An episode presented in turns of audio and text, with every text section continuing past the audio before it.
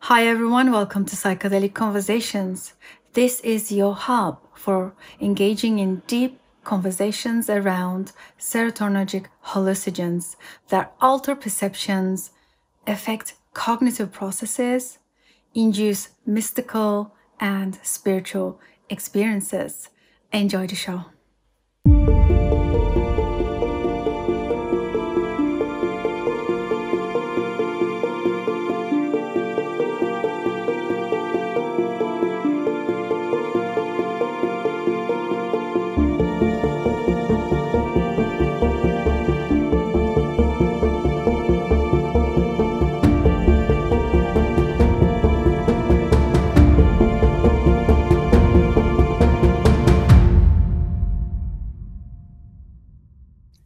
Hi, everyone. Welcome to another episode of the Psychedelic Conversations podcast. I have a very special guest with me.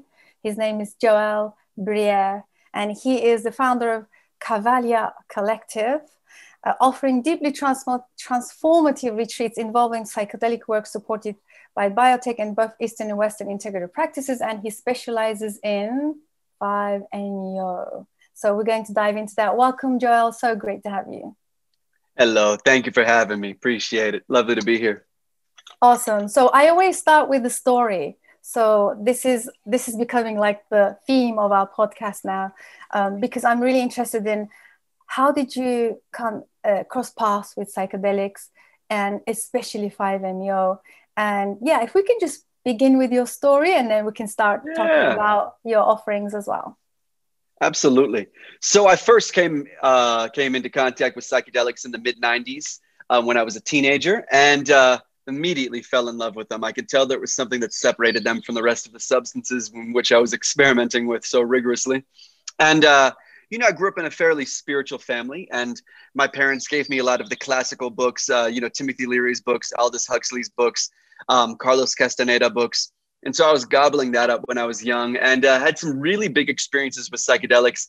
But uh, towards the end of the 90s or early 2000s, I kind of got clean off of all substances, including uh, psychedelics. And then they were reintroduced to me probably around 2007, 2008, um, when I was living in the Virgin Islands by my two yoga teachers. And at that time, I had you know found myself in the midst of a deeply devoted and serious yoga practice and um, you know getting up every day at 3.30 in the morning and practicing for two and a half hours and this time, reapproaching plant medicines with a system of self inquiry was a completely different game. And, uh, and it just kept on going from there. And here I am.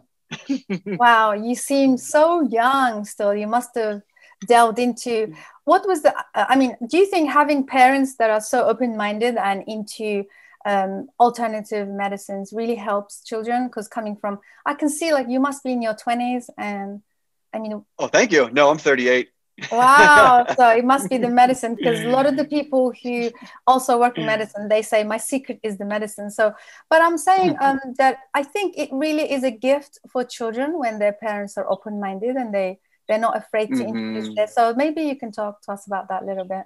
How was that for you? Yeah absolutely. You know um it was really nice because because they you know, I had that other influence, you know, from my parents and understanding about medicines from a ceremonial point of view and from a, you know, at that time in the 90s, everything was mostly recreational, you know, and, uh, and so having that understanding that they have been used for deep work um, in various cultures throughout history and hearing about that from my parents um, definitely helped destigmatize it in my mind. There wasn't, um, you know, those risks of, you know, if I do this, am I am I, you know, stumbling too deep into drug use or anything like that? And then even in uh, in my recovery, because as I mentioned, I was quite fond of all the other substances in the '90s too. And uh, in my recovery, you know, while a lot of people went straight um, no substance, um, there was not that kind of, you know, NA and AA can kind of impress on people that uh, you know if you're an ex-addict, then if you you know if you have an LSD trip or something, you know, two weeks later you end up in an alley smoking crack or something like that. So you know, it kind of helped keep those types of stigmas um, from pervading my consciousness, we'll say. Amazing. And yeah. what are your thoughts on the stigma that we're dealing right now as the, you know, the psychedelic renaissance is approaching, or at least some people believe that we're actually going through it now. So oh, yeah, how yeah. do you see a lot of stigma still? Like how do we, how do you tackle with this in your work? You know, I see so little of it now compared to where it was years ago. I mean, now, especially after Michael Pollan's book came out years ago, um, it's been a complete game changer for kind of middle America and, um, you know, the type of uh, the type of people who normally wouldn't engage with this type of work. But um, you know, before it was more, you know, even five, six years ago, it was an effort of me trying to convince people that this wasn't crazy stuff, and that um, and that this stuff can really, really help. Now, luckily, there's so much more science out there. There's um, so much more kind of legitimate business around it and things like that, and so people are kind of getting less um, less weirded out by it. And I'm sure there's still plenty of stigma. I think I'm luckily enough to uh, to kind of be encircled in an area where I feel everyone I come into contact with has some sort of experience with plant medicines and psychedelics.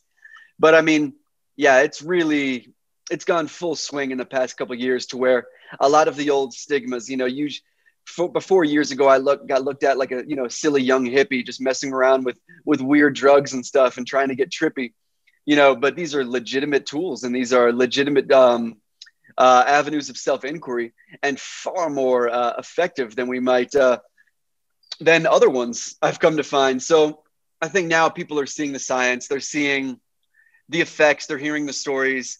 So yeah, I, I believe we're in full swing in this psychedelic renaissance. Hopefully in the early swing, but yeah. Yeah, amazing stuff. Um, I mean, I speak to one of my good friends. He's in the psychedelic space also, and when I ask him this question, how to deal with the stigma, how to deal with all this, you know, negativity around psychedelic medicines. And he says, What stigma? What negativity? I yeah. don't meet those people. Because he always says, The circle that I'm in, I never meet those people. Mm. It's almost like when you're in it, you don't see it. Like you need to be, yeah, unless you step out of it. So, yeah. Exactly. So, and it's almost it's almost the opposite now to where the stigma is instead of a negative stigma is an over naive stigma now or i guess stigma wouldn't be the correct word for it but um you know, a lot of people now who are newer into the scene are looking at psychedelics like a miracle cure, like some sort of a panacea where they don't have to do any work and you can just take this. And, you know, we're seeing this push with big pharma to try and create, you know, uh, uh, psychedelics that don't, uh, that don't uh, cause hallucination or whatever they're trying to describe the, the journey aspect of the medicine as now. But, um, you know, I think those people are in for a bit of a rude awakening to when we find out that this, no, this isn't a magic pill. There are no magic pills. It's always going to have to be some work. You know, we can't get in there and get into our own self patterning if we're not willing to uh, pull up the mud boots and, and face our own demons. Yeah, wow. Since you touched on it, I think it's good time to dive into that a little bit more. Um, yeah. yeah. So, uh, what are your feelings about bringing it to the mainstream? What What are you seeing? What are the dangers? What are we dealing here now? Because um, even like linkedin for me is a very conservative platform and and now i cannot like scroll unless i'm seeing a psychedelic mainstream news so what are your thoughts on that you know i have many thoughts on that um, you know first and foremost i'd say i think it is wonderful that these medicines are finally being able to be spread out to the public and to the people that normally wouldn't engage in this type of work i think this is the beginning of a wonderful movement of um, people really facing their own shadows, dangers, dangers, and things that could go wrong. Oh, there's many. You know, as I described, there's a lot of people going in with very naive notions and thinking these things will just cure you real quick and things like that. So um, I think business wise, I think we're seeing a big bubble being created. Um, I think we're seeing a lot of hope and a lot of money and a lot of really efforts of money grabbing going in rather than people really trying to do something that helps. Um, everyone's in a scram to set up the biggest business they can, except, you know, what if in a year or two we find out that people just aren't that into ketamine? you know, there's going to be a lot of wasted money into a lot of clinics that depend on repeat use. Um, I think the sooner we can realize that a holistic approach is still necessary, that it can't just be okay take this and see me in two days that it's okay take this this is going to open you up in this way and then we're going to be able to deal with this using other tools i think is going to be very important other dangers and i see this a lot less in the business aspect of linkedin and more so the world that i came from kind of more the underground practitioners and the more spiritual side of things is now that psychedelics are becoming so popular and plant medicines are becoming so popular now one of the biggest dangers is also the ego of the practitioners and messiah complexes which are popping up left and right. I've had to deal with a few myself and it's scary. I mean especially with 5-meo dmt this is the most powerful psychedelic in the world and this experience cannot be explained described used language for the experience is beyond mind. It's ineffable. And it really takes training in some sort of therapy or some sort of teaching modality to be able to also work with this medicine. And you're seeing a lot of people just because it's an easy medicine to acquire they're just getting it and then they you know give it to some of their friends or give it to people they know. Everyone wants to put themselves in a teacher or leader position. And then uh you know they don't have the tools to help these people through their process and psychedelics as much uh, as much positive benefit is coming from them they can cause as much if not more damage um, than they can benefit if used improperly and so i'm seeing a lot of medicine practitioners make their service about themselves you look at their social media, you look at stuff like that, and it's all just pictures of themselves. You know, these beautiful pictures with some dramatic quote and stuff. And uh, and it just becomes about them rather than the participant. So I think that's going to be really important. People who come from the spiritual side of things, who come from the uh, the underground service, need to kind of get with the program and realize this isn't about us. This is about our participants, and this is about helping people. And I think people on the business aspect need to get with the program and realize this isn't just about making money. This is about helping people. So as long as people from both sides can kind of come and meet in the middle about service and about that, it, this is about the participant, not about you know return on investment for a company and not about social media following for a practitioner, but this is about helping humanity deal with their own shit so we can stop taking our own suffering out on our neighbors and loved ones. Yeah. Part of my language. yeah. Yeah. Powerful powerful stuff you're sharing with us here. And uh, I listened to Rick Doblin, and um, I think one of the questions that I asked to him was what he feels about the biotech companies moving in really fast uh, into uh, commodifying the medicines. And they said, "What are your thoughts?" And he said, "Fine, if it's going to take that level of you know commodifying or whatever is happening right now yeah. to to um, to open up and bring this to into therapeutic space let it be because I, I, didn't see any kind of consent from his side and i know this because he comes from a very different angle i know i know that he uh, throughout the years he he's been in the middle of everything and i know that he witnessed and experienced a lot of suicides deaths and other treatable treatable you know symptoms and disorders where there are no help and i think he's coming from that mm-hmm. kind of place his heart must be yeah. like yeah okay yes there are people out there who's trying to commodify but if it's going to take that to to bring it to the people who actually need it let it be so exactly. i was quite surprised exactly. yeah what are your thoughts on that are you are you concerned at all same thing you know honestly same thing if that's what it's going to take you know i I have a history of being overly opinionated about things, and I've always kind of been the type of person who, when I get into a modality, I get in full. You know, I research every single thing about it, and I really, um, make sure to uh, bring the utmost integrity into the practice.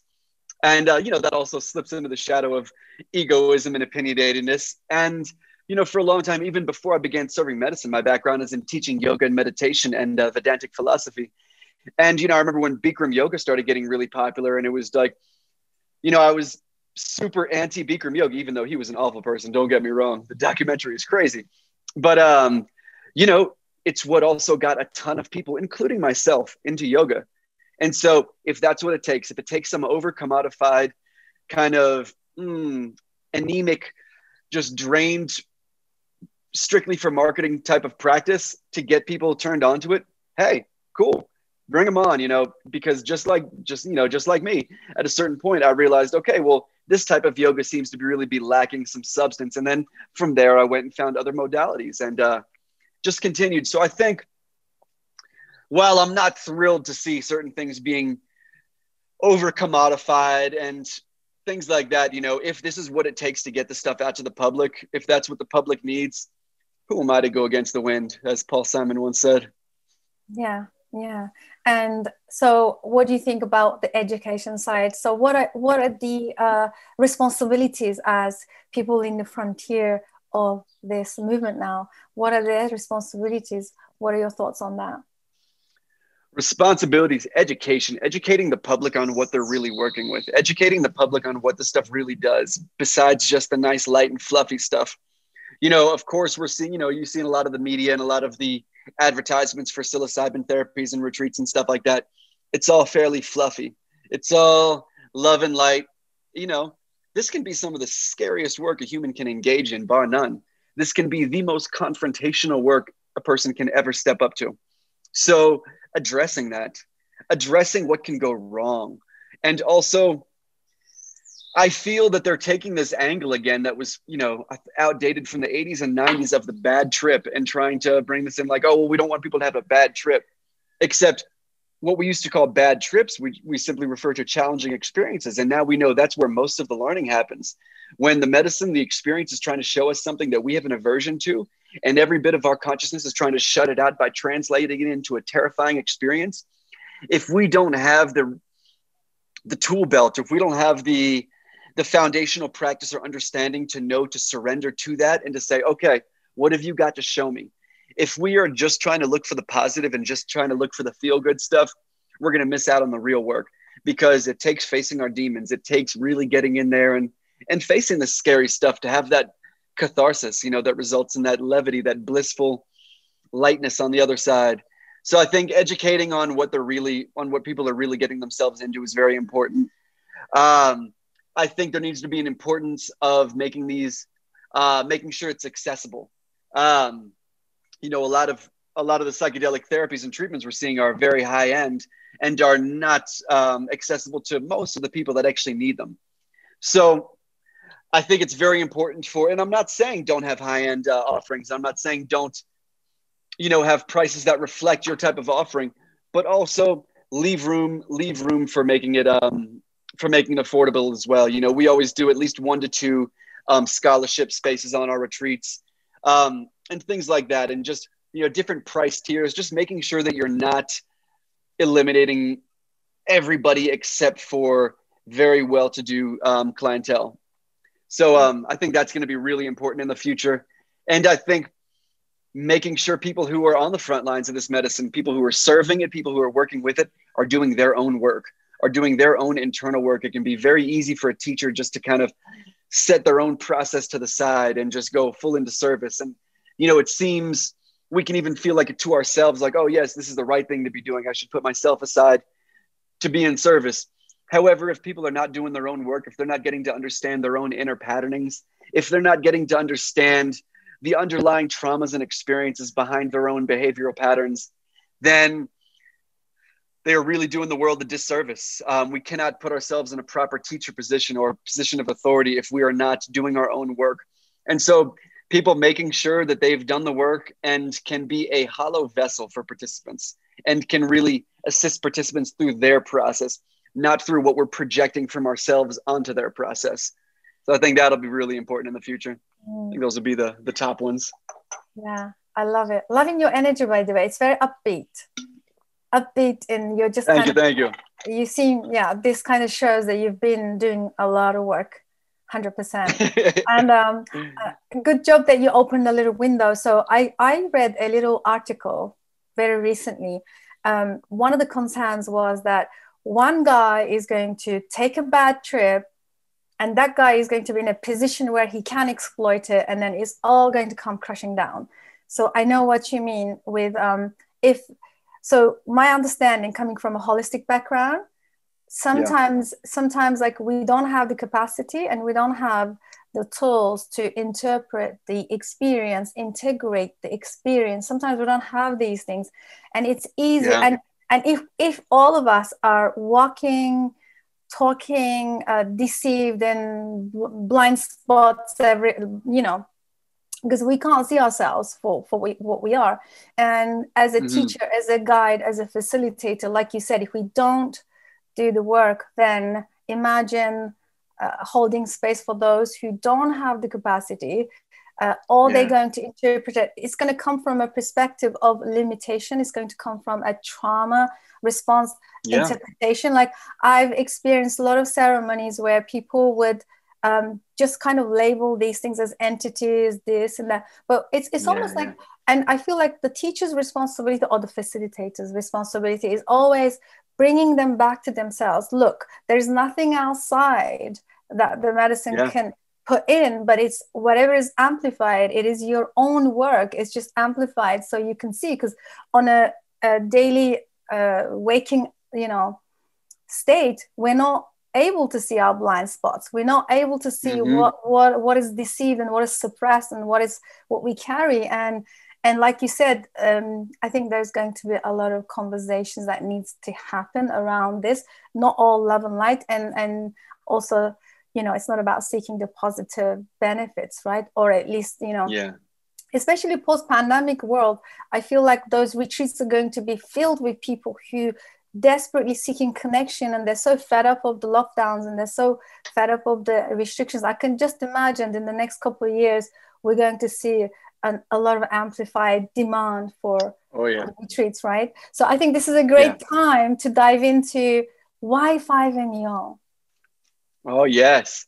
So firstly what is 5meo 5meo dmt is uh, nicknamed has a few great nicknames. The crown jewel of the entheogenic kingdom it has the nickname uh, the God molecule. What separates 5-MeO-DMT from all other psychedelics is in its peak experience.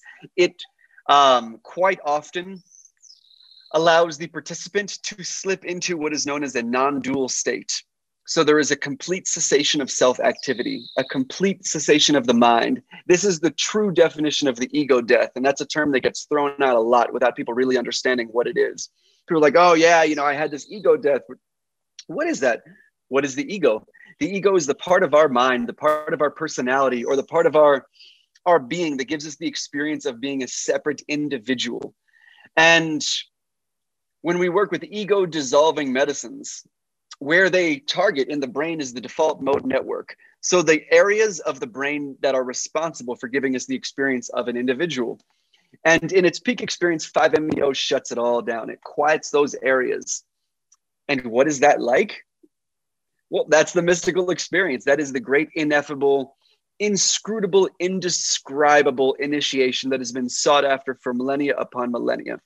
Every ancient culture had some way of of um, of going into this initiation. Ancient Egypt, uh, India, of course, in Greece and Rome, they had the uh, the mystery school of Eleusis. And that was an ongoing tradition for over 2,000 years. And it was said to be, you know, that was said to be the school that held humanity together, the gift of being able to uh, die before you die. And so 5-MeO DMT is the only psychedelic that reliably um, results in that experience. Of course, we can bring ourselves to a state of ego dissolution through very high doses of various psychedelics, but none will be like this. This is the Big Bang. And you know, it's a whole process. The actual experience itself is only 15 to 45 minutes. And it can be described as there being a light that is everything and infinite in nature. And that light is so powerful and so overwhelming that it just absorbs everything that you are and you lose yourself within this light, or more so, remember yourself within this light as true infinite consciousness. And so, why this experience is so ineffable, why it's so inscrutable, is because it can only be experienced when the mind is shut down, when there is no longer an individual self observation point. So there's no, you know, there's no self to be to be saying, "Wow, this is crazy," or "Wow, look at that." None of that. It is pure, undifferentiated, oceanic, boundless consciousness, and um,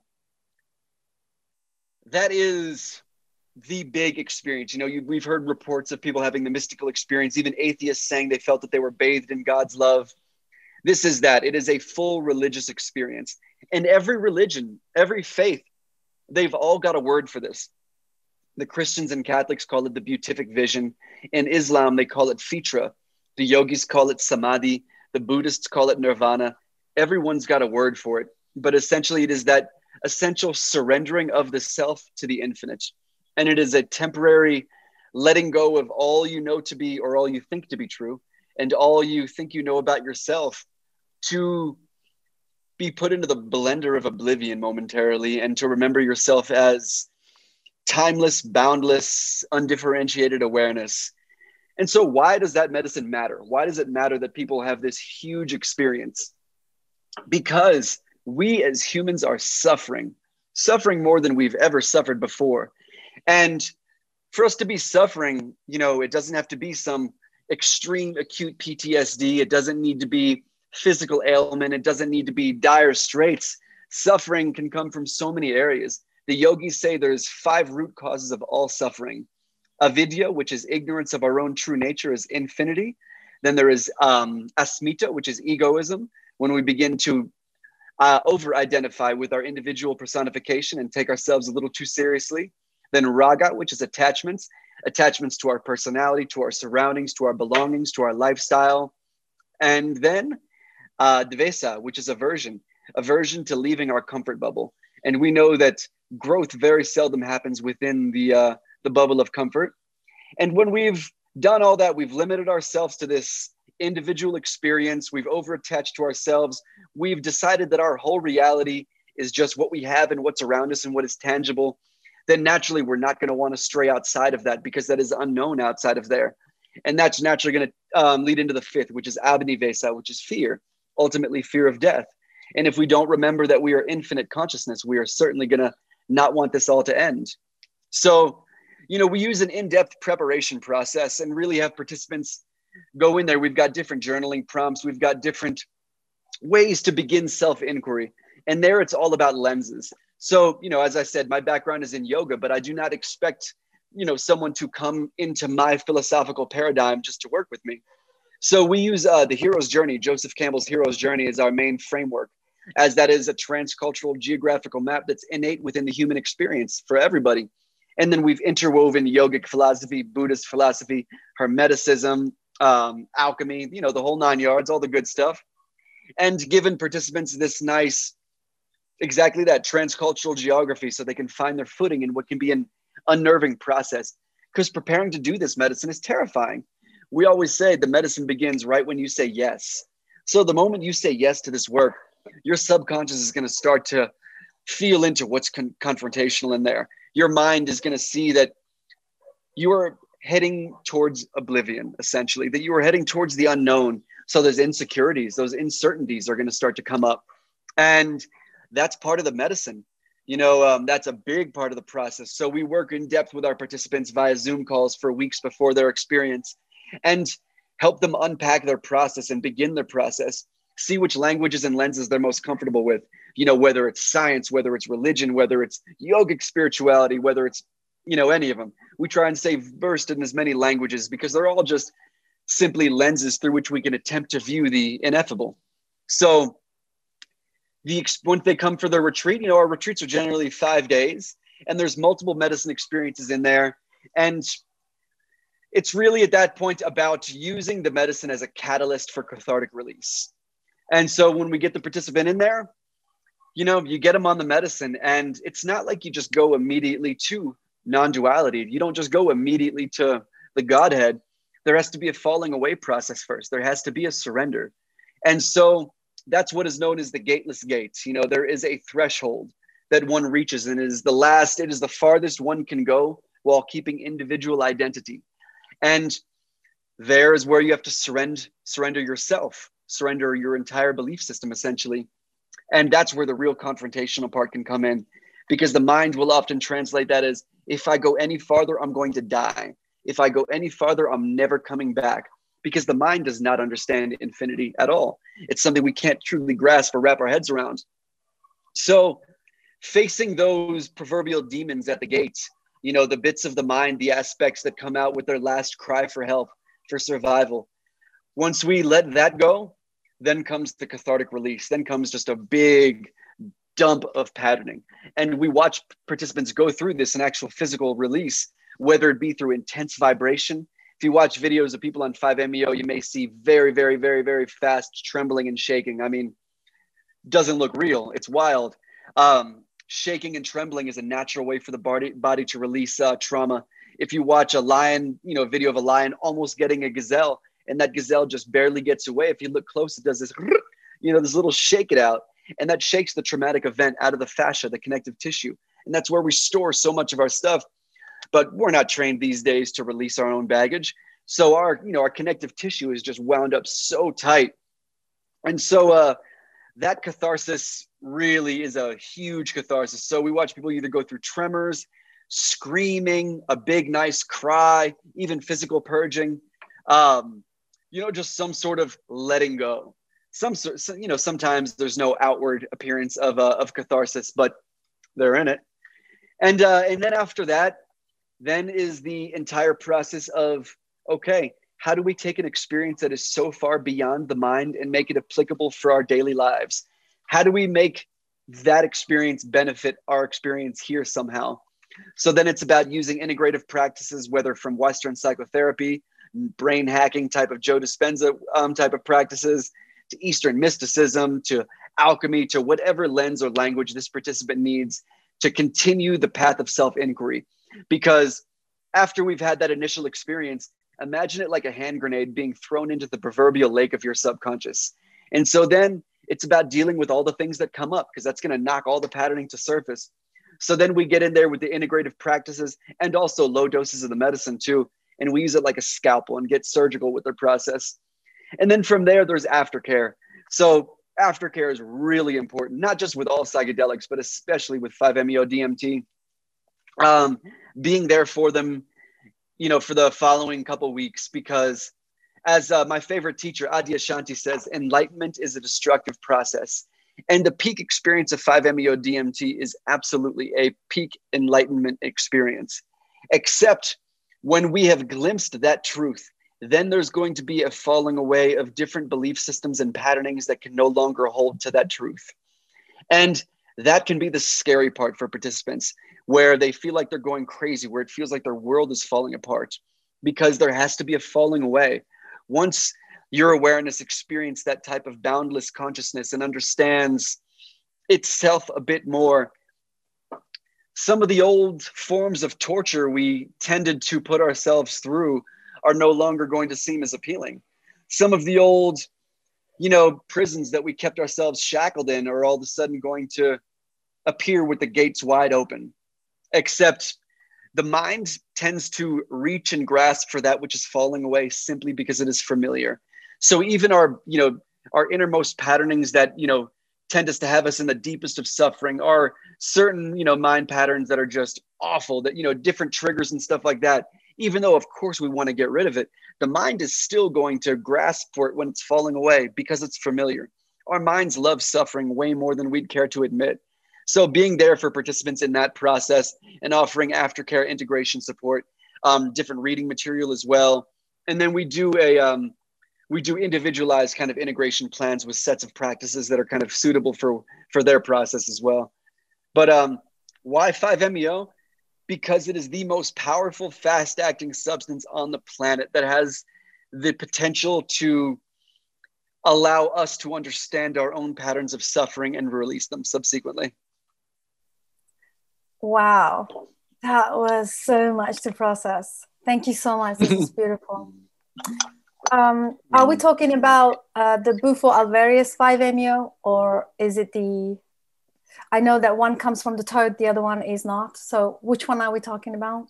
So there's various, various. Um, it comes in 5-MeO is found in the Bufo alvarius toad. It's found in Virola, um, Wambisa, and a few other Amazonian plants. It's found in um, Yopo, which is a snuff, as well as Vilca, and a few other areas in nature. It's also produced within the human body, mainly in the lungs and the soft tissue of the eyes and the kidneys, I believe.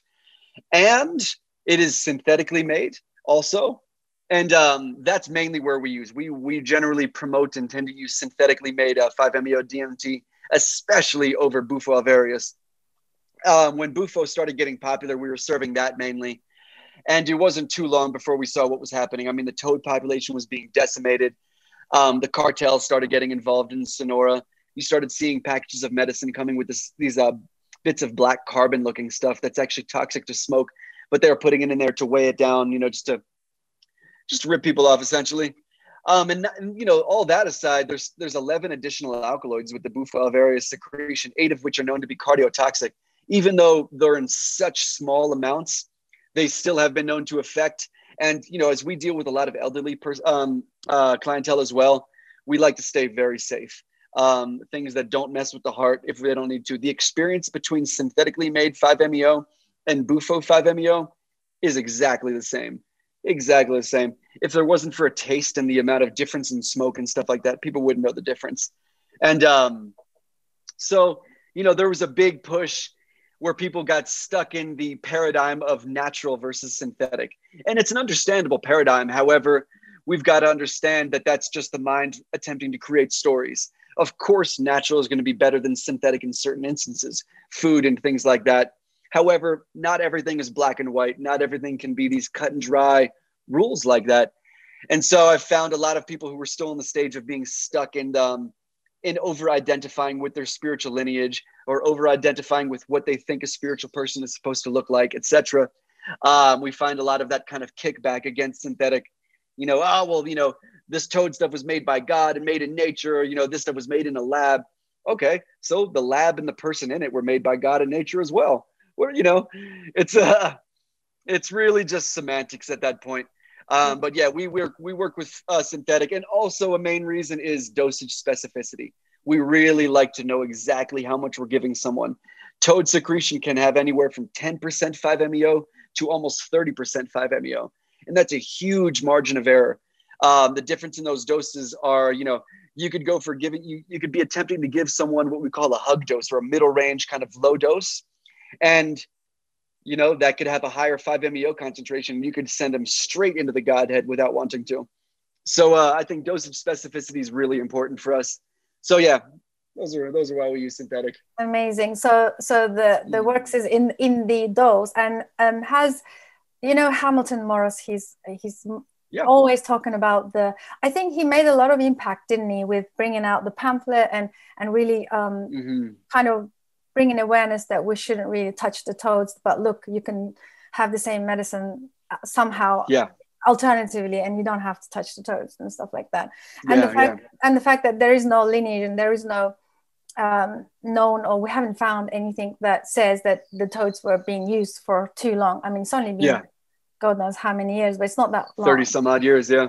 Yeah so yeah. yeah it makes sense. It makes sense what you said about the synthetic and the dosing is so important especially if you're working with elderly, if you're working with, I always say people with uh, not a lot of capacity. I think you've got to be really careful with the dose, right? This is where the yeah key is. So thank you for clarifying that. And also, of course, I was going to ask you about the psychosomatic experience, but you already told me the trembling, shaking, all of that.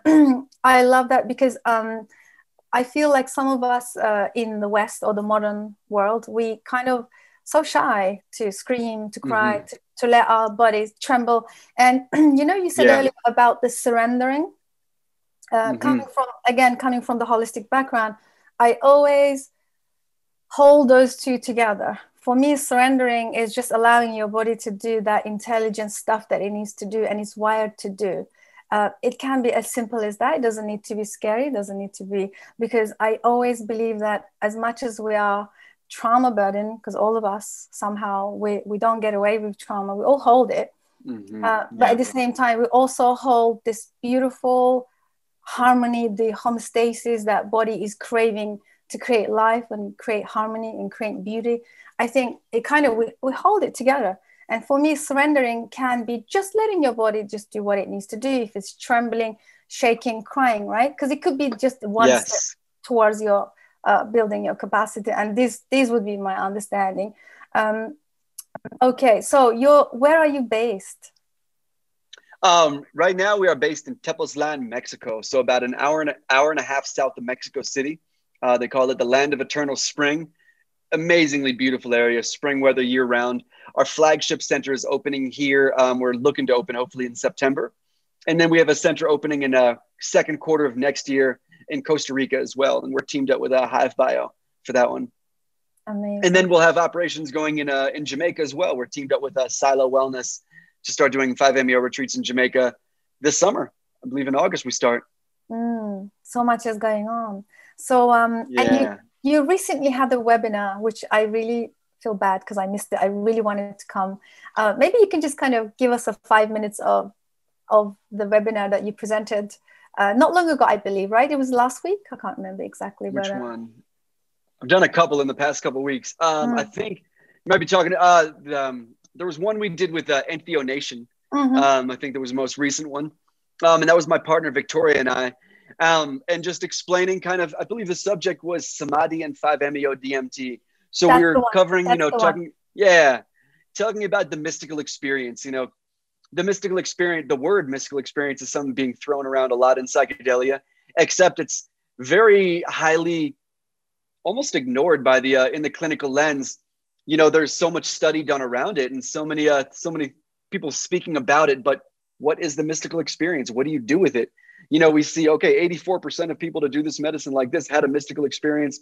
These people said the mystical experience was the most meaningful thing in their life but okay what is the mystical experience? How do you navigate to and from it so as i said our main framework is joseph campbell's hero's journey and that is the innate archetypal story of the hero leaving their place of comfort, leaving their familiar land, and uh, stepping into unknown territories to engage in the work. And it is there they face their demons, they uh, they get the boon, they get the elixir, and they come back to the community. And uh, you know that's really all just a such an important process that gets so little attention. And you know it's just always about chasing the positive, love and light and whatnot but the hero's journey is scary. Many parts of it are terrifying. And so, um, you know, kind of going over that whole lens and showing how showing how there's so many different lenses wrapped up into the same thing and how it's far less about the specific language of the lens and more about the experience itself or else it becomes about the finger pointing at the sun rather than the sun itself and it's tough though it's a bit of a uh, a bit of an issue because the experience itself cannot really be spoken about. You know, it's something that we don't have language for, it's something we don't have the mental faculties for. So then it really becomes about preparing for and returning from what to do on the way there and what can be done returning from to draw this experience into your daily life. And then, furthermore, how do you share it with the community? how does this get spread around? Because that often gets mistaken as, oh, well, this worked for me. So obviously, this is the exact way it has to work for everyone else. And, you know, that's what happened with religion. It's uh, the, the ego tends to attach to that which, uh, that which in which it finds liberation. So uh, then it becomes a lot less about telling people, okay, so to do this, you have to go there, do this retreat, take this psychedelic, and do this type of work. But more so, hey, I found my path, you know, into the unknown and back and knowing everyone's path is going to be completely unique and individual, but allowing the shifted you, you know, allowing that new presence within you to inspire others around you and to uh, almost give them permission in a way to leave the regularity of their daily life, to leave the normalcy of what they're used to and step into the unknown in order to uh, find those demons and get that boon. Yeah, yes i love that i think more so mm. embodied energy because when we do the deepest work i think it kind of reflects on the way we carry ourselves can be visible yeah. you know your eyebrows soften your jaw soften you know like you can see when somebody's going through that process yeah i love that mm-hmm. um, so i have a couple questions um, so what would you advise people if they're interested in such a big experience like 5-MeO and mm-hmm. what are the what what what should they be um, considering? What should they be looking for? Especially like going things to find, consider. like finding the right retreat is like a big thing, big deal also right? Yeah. So if you could maybe just yeah um, absolutely absolutely. Um, so if someone is looking to work with 5-MeO DMT, whether retreat or a one-off ceremony, first most important thing is to research who you're sitting with research the practitioner, get to know the practitioner. I cannot stress this enough. It really, really matters who you sit with us on this medicine. And for God's sakes, don't try and do it yourself. Um, you know, I also work as an integration specialist, and quite often I have people reach out who are, you know, either tried the medicine themselves or just some kind of, you know, we call them road shamans. You know, the guys that just tour around, going blasting people off, and then just leaving and um, just collecting money. Um, you know, it can be really, really really important that for safety reasons they don't do it alone. And two that they have someone who knows the medicine and knows the process to assist them. Um, you know we've heard of people being like oh yeah you know i just had my my sister you know holding space but she's never done medicines or anything like that. And so you need to have someone who first of all knows how to keep you alive if things go wrong because things go wrong with this medicine. You know person can be on their back and they may start to purge. They need to be rolled into recovery position things like that. Um, all those safety aspects are very important. So it just goes right into set and setting. Um, so researching your facilitator making sure that they abide by best practices. And the best practices are um, for 5meo were put out by a, secret group called the conclave and they're on the conclave website. Um, making sure participants abide by best practices, making sure participants have, ex- I mean, not participants, excuse me, practitioners, making sure they have experience, making sure they are actually trained by someone, making sure that they've been doing this for a little while and not just, you know, wanted to look cool on social media. So they ordered some toad from some guy in Sonora and, you know, strapped a crystal to their head and, uh, and started giving it to people. It's um, very, very important and unfortunately, there's not a lot of resources to be able to really research your practitioners right now. Um, there is, I did an episode uh, um, of the Plant Medicine podcast with Dr. Lynn Morski that was exactly that on how to find a retreat leader or facilitator. And I think one of the main things we spoke about was making sure that they've done their work, making sure that making sure that they've done their work before they started trying to serve it to other people. Because that's the biggest issue is practitioners just getting their, you know, having one big experience or like a few big experiences with this medicine, be like, oh, wow, that's so amazing. You know, and naturally, you're going to want everyone you love to experience it. Naturally, you're going to want people to experience it, except the ego is the part that's going to get in the way and say, I'm the one who should do this and give it to people without any type of understanding or training. So, making sure that they're in it to be of service and rather than to inflate their own um, ego uh, is going to be really, really important because that's, I'd say 90% of practitioners out there. Um, that's what you're dealing with. So um, that and making sure they know how to keep you safe and making sure there's aftercare. Talk to them, about their aftercare process. Talk to them about their integration process. If they stumble on that or don't come up with much to say or say, you know, that they have resources, they need to have a specific plan on how to hold space for you after your experience and a specific plan on how to prepare you those would be the main ones. Amazing, beautiful. All right, as we coming to end of our conversation, I just want to also touch on something that's really important to me as as my personal inquiry. Um, so, if this experience is so big, and it's, if this experience is so ineffable, and and we lose ourselves in this physical body, like why the search? Do you think? I know it's been done for millennia, for millennia, millennia, like why is this search what is it that we want what is it like mm. because it reminds me of the um, mystical cycle also? Like is it like there is this yep. really popular story joel that maybe you've heard.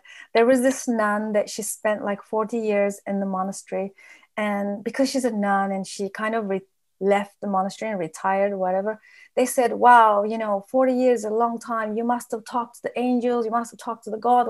Can you tell us what did you learn? And she kind of paused and she said i learned how to eat and sleep so what are your thoughts? Like what is this search this innate desire to know? I think you know the uh the yogis divided up the ages into what they called yugas and there are four yugas and instead of it being a linear timeline it is cyclical and goes in a spiral. And we have been in what is known as kali yuga which is the fourth age and is the age of chaos the age of confusion uncertainty and we are transitioning from kali yuga into satya yuga the age of truthfulness the golden age and so for this to happen, if we are all the same quantum field of consciousness, experiencing ourselves subjectively through individual experiences, then consciousness itself is seems to be going through a bit of a purging process right now in so many different ways. I mean, we're seeing it just with I mean with the pandemic of all the old structures, so many of the old structures, the old stories, systems just crumbling before our eyes old ways of thinking showing themselves to be known as ineffective, um, huge paradigms shifting, this deep desire to begin to understand the roots of consciousness, this push towards AI and to understand the singularity. These are, this is where we're at in the evolution of our consciousness, is understanding where we came from or attempting to remember where we came from. And so I think that it is right in line that 5MEO came came uh, came into the scope at this time. You know, it's funny. I for the first time tried five 20 years ago. It was completely legal in the states until 2011, um, and I don't even remember my experience. I don't remember it being a meaningful experience. you know, I knew plenty of people who did it back then, and it just did not catch on because I don't think we were ready for it yet. I don't believe consciousness has had, had evolved to the point yet to where it was ready for this type of work. But now we seem to be in an accelerated, rapid um, state of healing and state of release, and it's as if all of humanity is, you know, in what what uh what would be called uh, spiritual emergency, you know, and we're in the we're in the grips of a full awakening. Except awakenings do seem detrimental; they seem chaotic and they seem scary, and so all of humanity is kind of in it at the same time. So I think it's right in suit that one psychedelics have come into play and that especially 5-meo dmt this i mean the great initiation finally being brought back into society. Um, i have great hopes for it.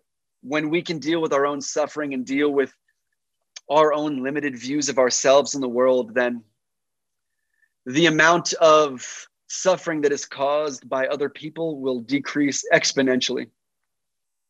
Wow that's so good. Thanks for sharing that and do you think yeah. pandemic pandemic is also one of the reasons that we are experiencing now because this cosmic purging is happening? Would you say that? I believe so. Whatever the story with the pandemic is, you know, plenty of people feel it was man-made. Plenty of people, you know, who doesn't really matter. We have to remember that we're part of nature.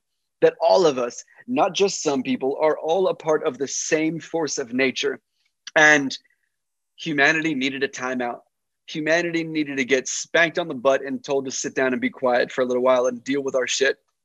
And when we're put into um, isolation like that, when we're put into quarantine like that, we're left with ourselves, not as many distractions, not as many things to pass the time. So those demons are right there, are right there. And so we've seen so much change come from this. I mean, I think it's, you know, the worst and best thing to happen. It um I definitely feel that it is fully in line with our evolution and with what is happening, and was a a necessary evil in many ways to um we couldn't call it an evil really, but it was a necessary situation because we were quickly, quickly, quickly headed um, into a place that we probably couldn't reverse, you know, from there. And so just seeing, you know, the the benefit that happened to the earth and the climate and stuff like that, and those those few months where you know everyone was kind of really quarantined for a little while just seeing what can happen, what can be done for healing, I think was something that humanity needed. And for the first time in our, you know, known history, we are all, everyone in the world was in something together. And uh, as dividing as everything feels, it still brought humanity together to some degree. And um, I think this, yeah, I think a lot will come from it, but I definitely feel it was part of the whole process. Yeah, it is paradoxically we are separated, but then we got together. Uh, one of my friends yeah. calls it he calls it the uh, collective rites of passage initiation. Yeah, great initiation. Mm-hmm. Wow. Joel, thank you so much. What a pleasure. Thank you. Oh my God. Yes, so, indeed, likewise. So glad, so happy to be connected with you. Um, so we will add all your links and your amazing uh, offers in the comments for our listeners. I'm sure they enjoy this. It's so packed with so much information. I think I need to re listen to you again mm-hmm. to really process. I'm sure a lot of our listeners feel the same. Thank you so much for dropping all that wisdom. And thank you. My pleasure. My pleasure. Thank you. Thank keep, you. Keep offering and keep doing what you're doing. And I think this is so amazing that you guys are so involved in this and being in the front line of what's going on now. So appreciate you. Thank you. Thank you. Likewise. Thanks for having me on. You're welcome. I'm sure we'll follow your journey and hopefully have you back again, part two at some point. Yes. Thank you so much, yes. everybody, for tuning in. This is Joel, and he's doing incredible work. We'll share with you some of his offerings. And thank you for tuning in. I'll see you guys on the next one. Much love. Bye for now.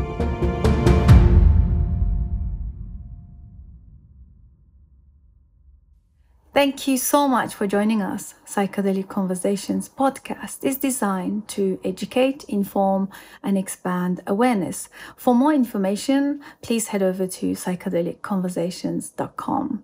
You can also share with your friends or leave a review so that we can reach more people.